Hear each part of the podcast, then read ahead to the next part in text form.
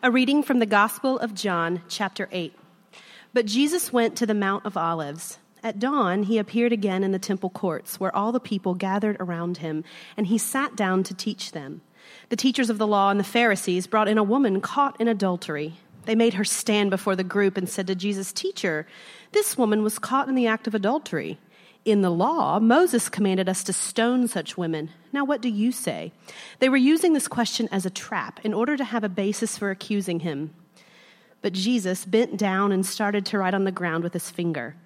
When they kept on questioning him, he straightened up and said to them, "Let any one of you who is without sin be the first to throw a stone at her." Again, he stooped down and wrote on the ground. At this, those who heard began to go away one at a time, the older ones first, until only Jesus was left with the woman standing there. Jesus straightened up and asked her, "Woman, where are they? Has no one condemned you?" "No one, sir," she said. "Then neither do I condemn you," Jesus declared. "Go now and leave your life of sin." The word of the Lord.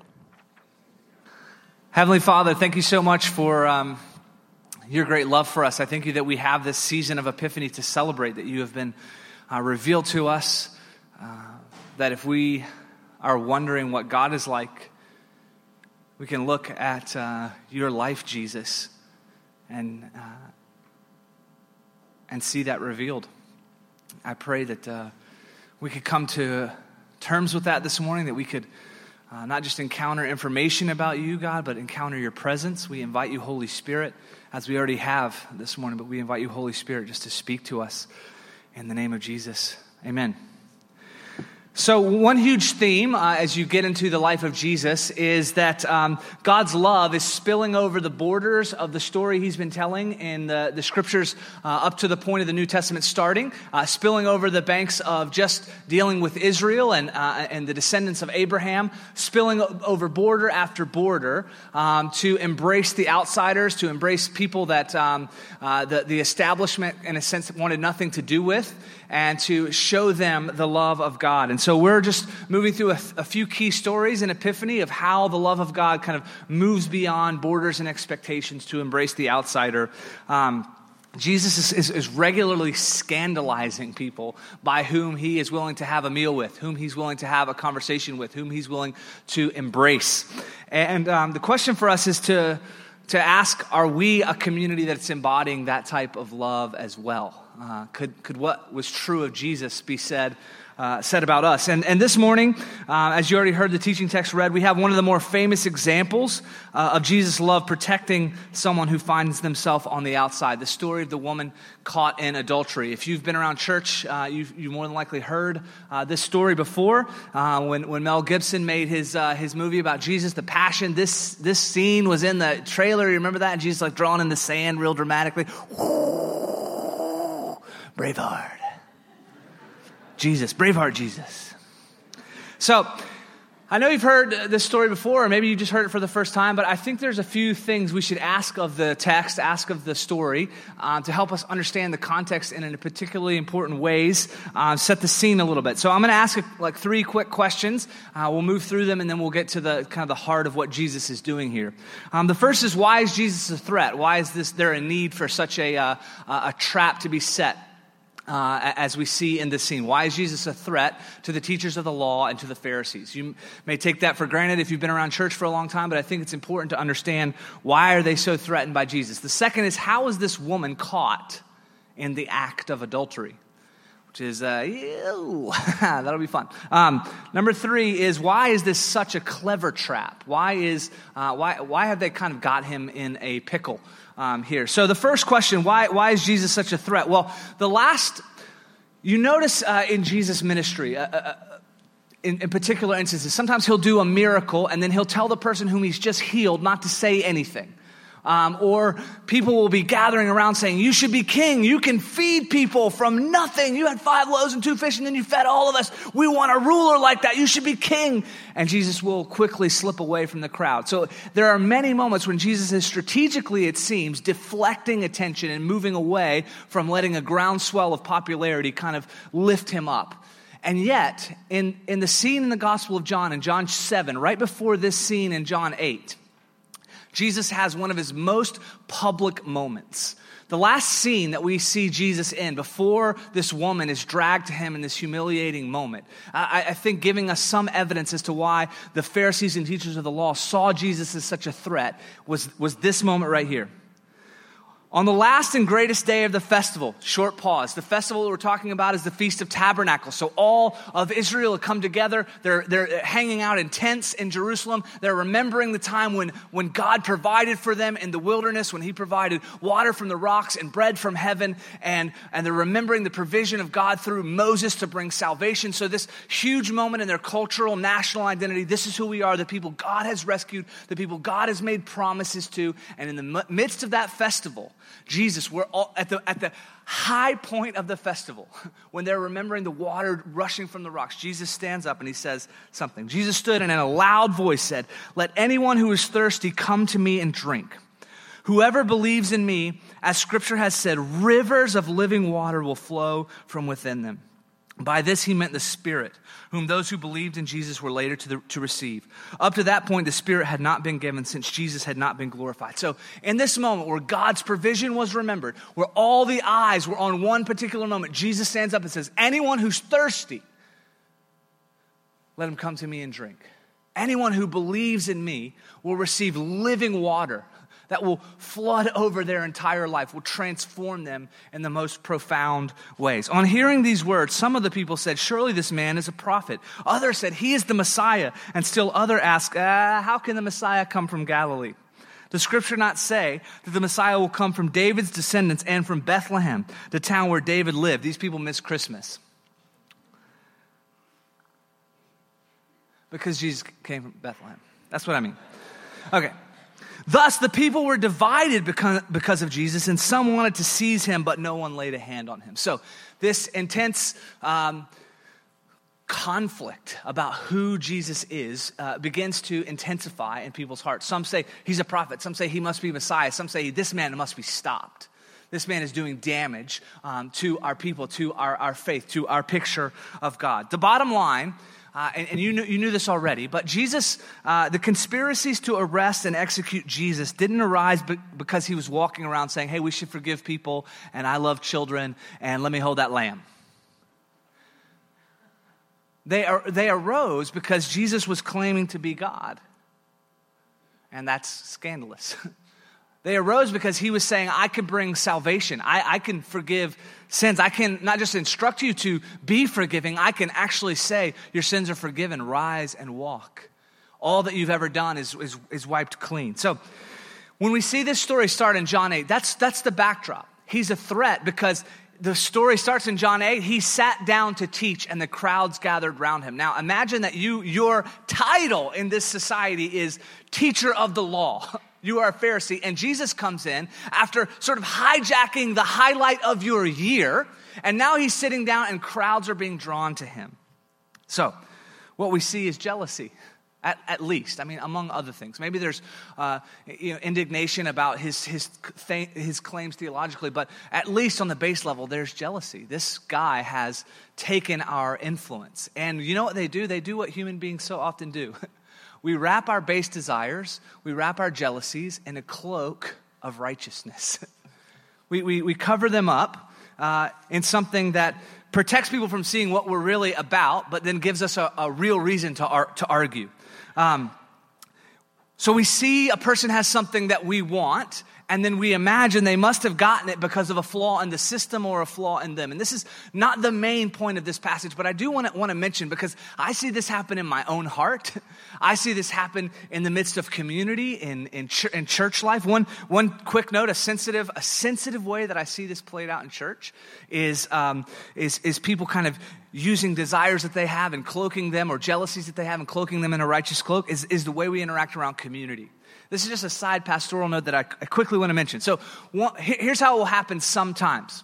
A new person will come to Trinity Grace Park Slope.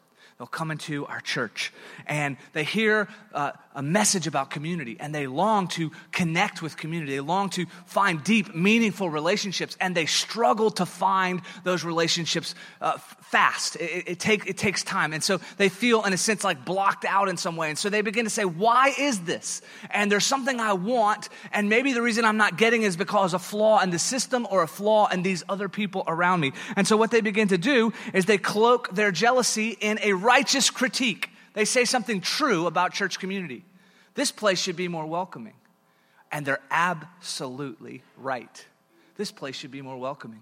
We should be the type of people who, when we see someone we don't know, we're moving out towards that person in love. That's what Jesus is doing in all these stories in Epiphany. He's moving out towards the outsider in love to embrace the other, to bring them in. So that's one piece of it, right?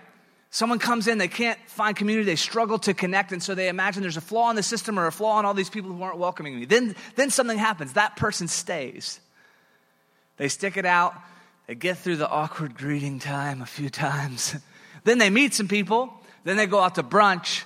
Then they're hanging out with people. Then they do things over a series of a few months, and now they've got some close friends, and that close group of friends grows, and all of a sudden they actually find, you know what, I got meaningful relationships here. I've got so many meaningful relationships that they don't all fit in my 400-square-foot apartment. And so you decide at that point, after being here for 6 months, to have a gathering, but you can't invite everyone you know from the church now, so you invite some of your closer friends, and you know what you've become? A clique. You're not including everyone. What's your problem? And so you have a righteous critique in your heart. Listen, Jesus had 12. There's 10 that fit in my apartment. And of the 12, Jesus was really close friends with 3. So I'm fine. Both sets of people have a righteous critique. And both sets of people at times aren't realizing that righteous critique is cloaking a deeper inner desire. We want to be known. We want to be seen. We want to be embraced. We want to feel permanent. We want to feel needed. And those things are written into our hearts by God. They are righteous desires. They are meant to be there, and they are meant to be met by a relationship with God and a relationship with meaningful community of your brothers and sisters in Christ. So what do we do? Do we have to choose between being deeply welcoming as a community and or having deep relationships? Which of the two do we? No, we're not going to choose between those two. We're going to live in the tension. Are we going to wrap our jealousies in a cloak of righteousness? I hope not. I think instead we choose love. We choose to believe the best in one another. We choose to have grace. We choose to be the change in a community like this that we want to see. Thank you, Gandhi. When it gets awkward, when our feelings get hurt, we choose to talk to the person who has offended us as opposed to talk to everyone else in the world.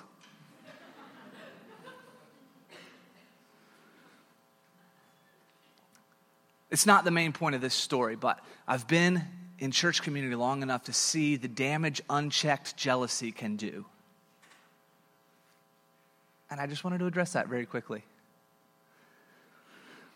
So, what it does in the hearts of these teachers of the law and Pharisees is it drives them to orchestrate this humiliating moment. They drag this woman into the light of the dawn, and they humiliate her. But my second question is how? How was she caught?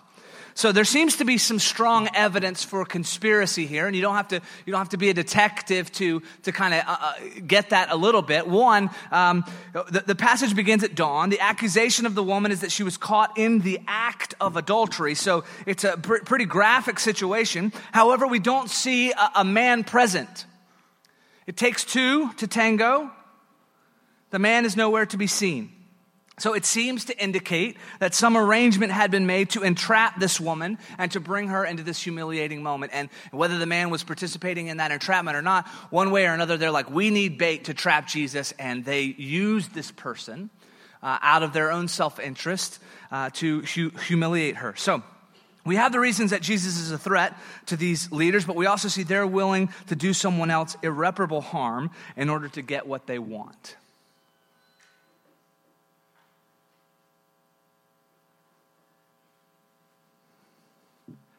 Now, we're happy for the most part as we move through the New Testament to let the Pharisees be the villains, right? Of course, these people, these are nefarious characters. Of course, they would be doing something, you know, shady like this. Of course, there would be some kind of conspiracy. These are the guys who are trying to trap Jesus. But where do these people come from?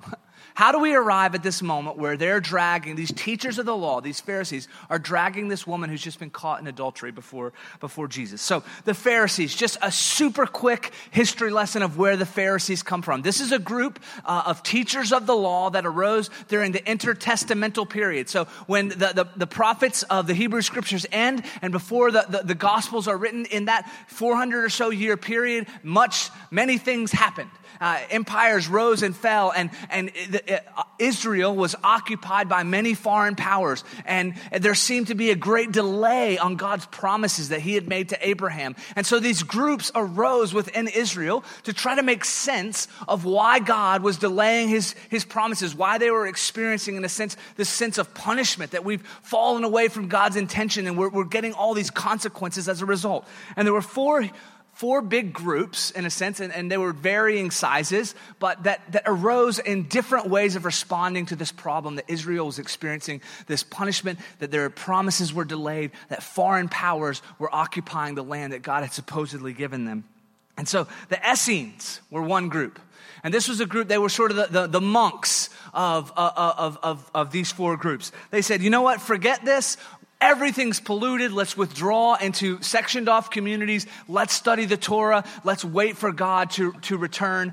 Let's make sure, at least, if everything else is going to hell, that we are purified. So that's one group, the Essenes. On the complete opposite end of the spectrum was the Sadducees. Now, if you read the New Testament, you come across these names. You probably skim over them if you don't have any historical background. But the Sadducees, these were the savvy political operators. They were like, listen, Rome's already here, or the Persians are already here. We've got to make do with the best possible way we can. Let's compromise on some of our beliefs if we have to, but let's make sure that we stay important. Let's make sure that we stay as important linchpins in the society here. And so the Sadducees were political operators who said, listen, we've got to compromise. We've got to make changes to our beliefs if necessary to make sure that we stay in power.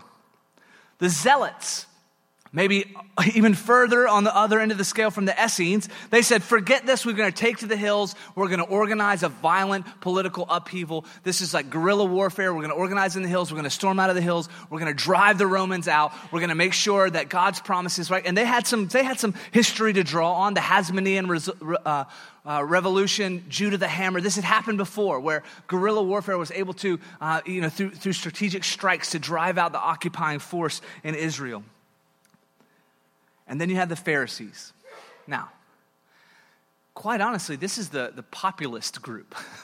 This is the group that if you're living in first century Israel and you have a question about how to follow God, you're probably going to the Pharisees about it. This is a group of all the other four groups. They said, we're in this place because we've forgotten God and his ways. We've drifted from our unique identity as the people of God, and we've settled for something less. We've compromised. We've been changed, and we've got to return to the Lord. We've got to return to following his ways. And so what they did was they began to become teachers of the law. Let's figure out ways to help people in their daily practical lives follow the law of God. Now, what they did, out of seemingly good, noble motivation, they said, we've got to make it, if this is the line that you can't cross or you've broken the law, we've got to make sure people aren't even getting close to that. And so they created all of these traditions around the law in order to make sure people didn't get even close to it. What they called this was fencing the Torah. Let's make sure that you're not going to come anywhere close to breaking the actual law, because you're not going to get near it. And they created this list of interpretations and traditions and teachings that went around the Torah to protect it, to fence it. And so this group, the Pharisees, for as much as we see them as villains in the New Testament, they began from noble motivations. But what happens to them is what happens to so many of us. For many of you, the thing that will derail your life isn't some like terribly obvious vice. Some of us will wrestle with addiction or some obvious outward thing that will bring us down. But for many of us, it's just this subtle making things that are really good ultimate. It's saying like my work, my job, which is really important. That becomes everything. That becomes how I get my identity. That becomes how I become validated as a human being. And we take good things, noble things, and then we make those things God. And listen, a noble motivation is just as easy to tear you apart if you make it your God as an obvious vice. And that's kind of what happens with the Pharisees. Their noble motivations eventually become distorted priorities because over time they come to love their power and influence. You're helping us follow the law. You're important. Sit here. You're helping us make sure that God's favor is going to be restored to us. Tell me, what should I do about this and that? And Jesus has some incredibly harsh critiques for them, but he also is regularly interacting with them. You almost sense his heart is like, I know how you began. I know what you're after. Now you're just missing the heart. You've become these whitewashed tombs. You look beautiful on the outside, and inside you're dying. I'll give you just a few of the critiques Jesus has for the Pharisees. It's from Matthew 23. They tie up heavy, cumbersome loads and they put them on other people's shoulders, but they themselves are not willing to lift a finger to move them.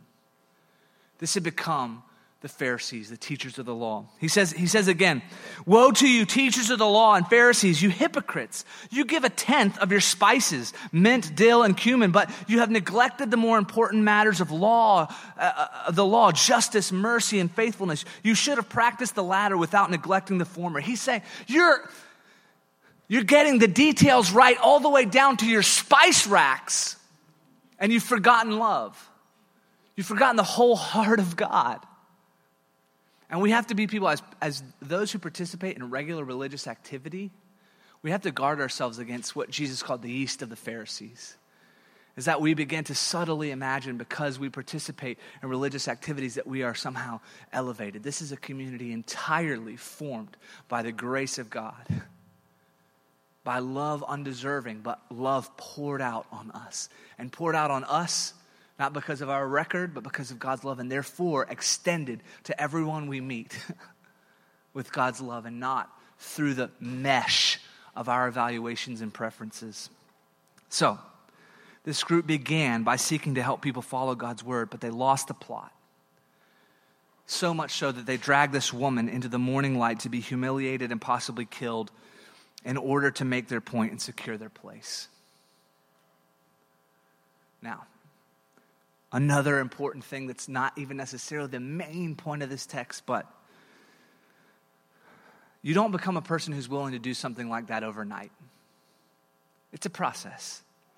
You don't become the person who cheats on their spouse or takes money from their boss or loses all their faith in a single moment. Most of the time, there's a long process of a slow concession to self-interest and self-protection.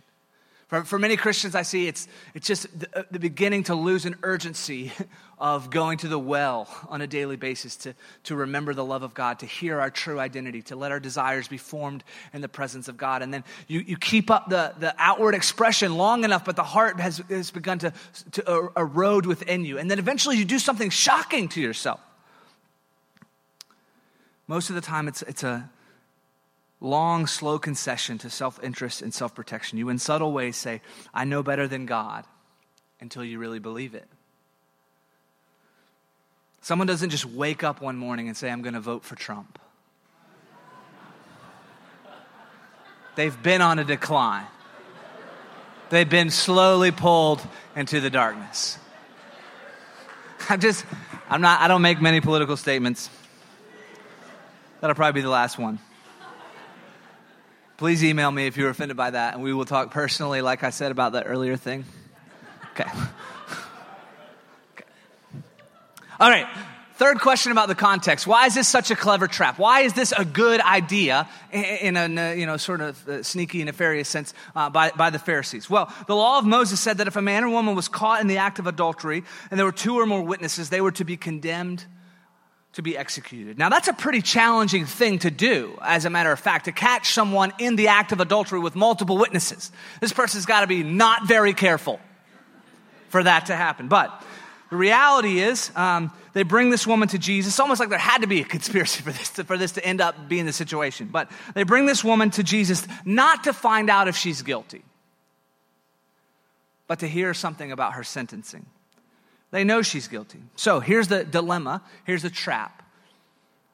One, Jesus can choose mercy and ignore the law of Moses, and he'll discredit himself in the eyes of the crowd. Or he can choose justice and forgo the way of mercy, and he'll turn out not to be this, loving, miraculous healer that everyone's flocking to. So either way he goes, it's a lose-lose for Jesus. He ignores the law of Moses, or he chooses justice and shows himself to be lacking in mercy. So Jesus kneels down on the ground, and I don't think it's because he's like, "What do? I'm gonna write in the sand."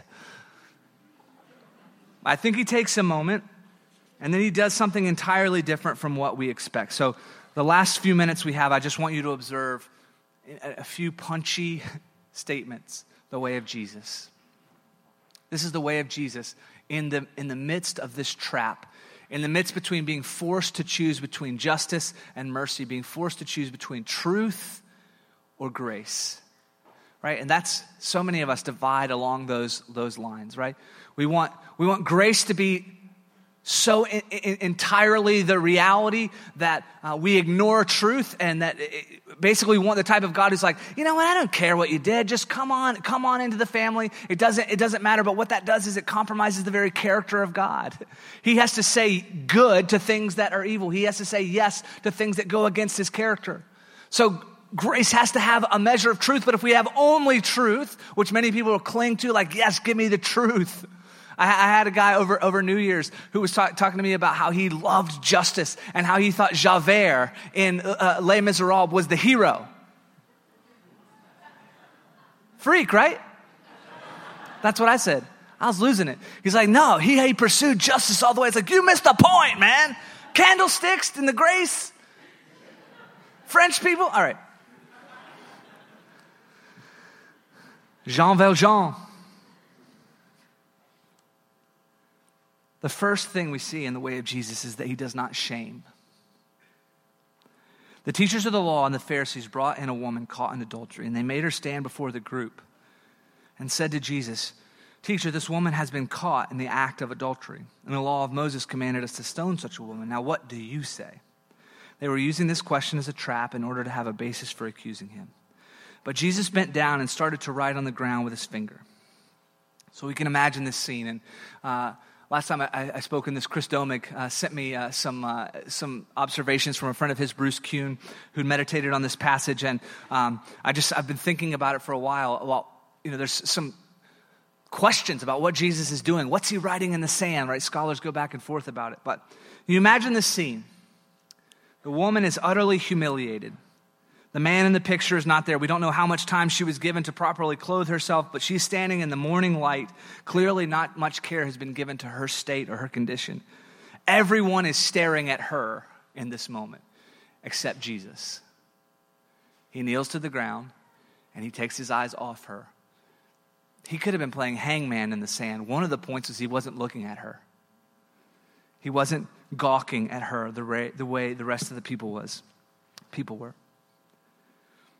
We don't know what he is writing, but he is not participating in the shaming of this woman. He is, in fact, drawing attention to something else. Now imagine this climactic moment. What do you say, Jesus? And he kneels down and starts writing. Now everyone's going to be like, what's he writing? Can you see what he's writing? I can't see what he's writing. Is he writing in Hebrew? What is he saying? What words were those? Did he write a sin about me? He does not shame her. Second thing is he refuses the trap. He refuses the binary choice that he's given in this situation. Justice or mercy, truth or grace, Jesus chooses another way. The woman is clearly guilty of the thing she's accused of. Is Jesus going to ignore that? Will he ignore justice? Jesus has come with this message of mercy. The kingdom is at hand. Repent and believe. Will he show grace? He takes a moment. He kneels. He writes in the sand. He lets the tension build. Perhaps he gives just enough time for the fast-paced events of the morning to slow down, for people to kind of wake up to what's happening here, for people to see the scene for what it really is. Perhaps he does write sins of the Pharisees in the sand. Whatever he is, he does not choose between truth or grace, between justice or mercy. He shows another way. Here's what the story says. Jesus bent down and started to write on the ground with his finger. And then he kept on, when they kept on questioning him, he straightened up and said, "Let any one of you who is without sin be the first to throw a stone at her." And then again he stooped down and wrote on the ground. At this, those who heard him began to go away one at a time, the older ones first, until only Jesus was left, with the woman still standing there. He doesn't say that what she's done is fine. He doesn't say that no punishment is deserved. Instead, he addresses the qualifications of those who are attempting to be witnesses and executioners. He takes the mantle of judgment off those who are not worthy to wield it. He says, "Let him who has no sin be the first to cast a stone. Let the person who's perfectly kept the law of Moses be the judge and executioner in this instance." And they drop their stones and leave, starting with the oldest. And Jesus goes back to his picture while they all walk away. So Jesus has rescued this woman now. He's found a way out of the trap. He's offered this third way out of the binary choice between truth and justice, between grace and justice. But that's not all. He's quite literally saved this woman's life, but then he speaks to her. Actually, he's the only one who's perfectly kept the law of Moses, who does actually have the authority to speak whether or not she should be condemned, whether or not she should be punished. And here's what happens, and you know it. Jesus was left with the woman still standing there. Jesus straightened up and asked her, "Woman, where are they? Has no one condemned you?" "No one, sir," she said. "Then neither do I condemn you," Jesus declared. Jesus says, "These things you have done, these choices that you've made, this trap you've fallen into, these are not the final words about you." And I wonder if you would hear Jesus say that to you. The worst choices that you've made, the habits of thought and behavior that you may feel trapped by, the ruts of patterns that every year you make resolutions to get out of, I wonder if you would hear and allow Jesus to say, those are not the truest things about you. Your anxiety is not the truest thing about you. Your depression is not the truest thing about you. Your lack of work is not the truest thing about you. Your pornography addiction is not the truest thing about you. Those, whatever it is. These men, these accusers, they said they had the right to stand as your judge, but I have the right to stand as your judge. The one who's fully qualified to render judgment says you are not condemned. He says instead there is hope, there is life, there is more than what you have seen. But he doesn't end there. He doesn't simply not condemn. He doesn't simply rescue.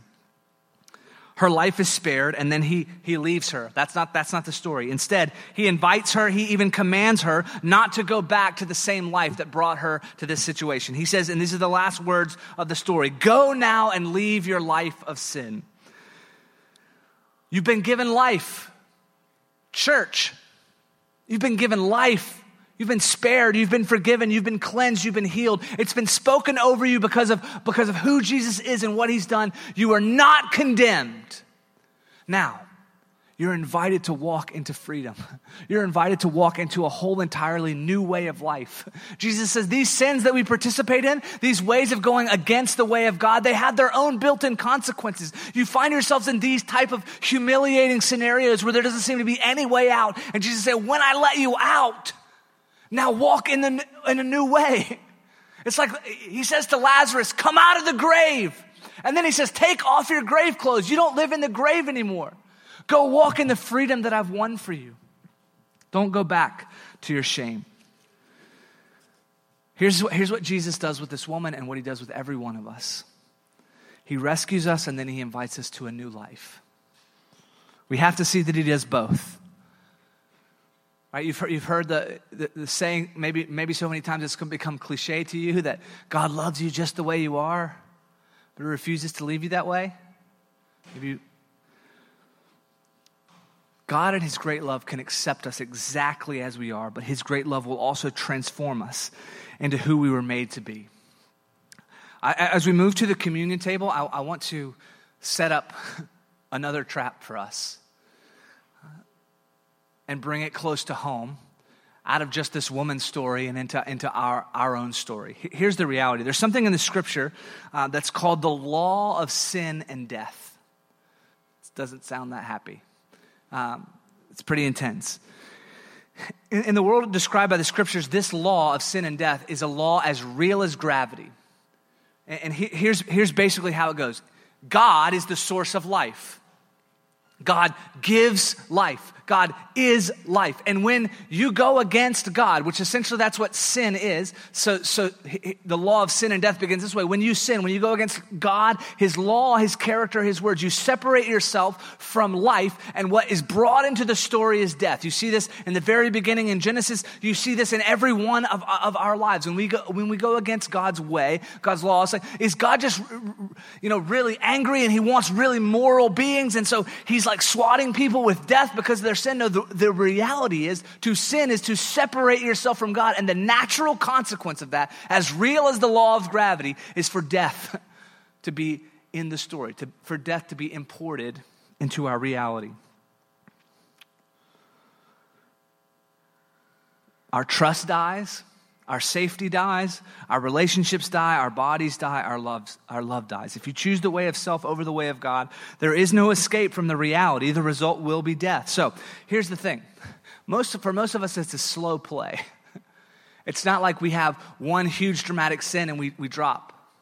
It's that we have this slow hardening of our hearts, where the consequences are small and manageable enough for long enough that we begin to imagine we can do life, we can curate our own desires, we can meet the needs of our soul in our own way, that we don't need God practically, that we don't need him functionally, that we can name him and pay lip service to him, but we don't need him to actually be the guides of our life. And so, for so many sins, the consequence is directly built in, like this woman caught in adultery. But for many others, for pride and for envy and for greed, the result is a lot slower, but the reality is still present.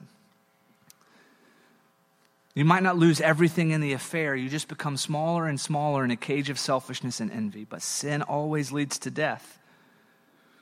And the only way out of it is the way we see in this story. It's for Christ to step in.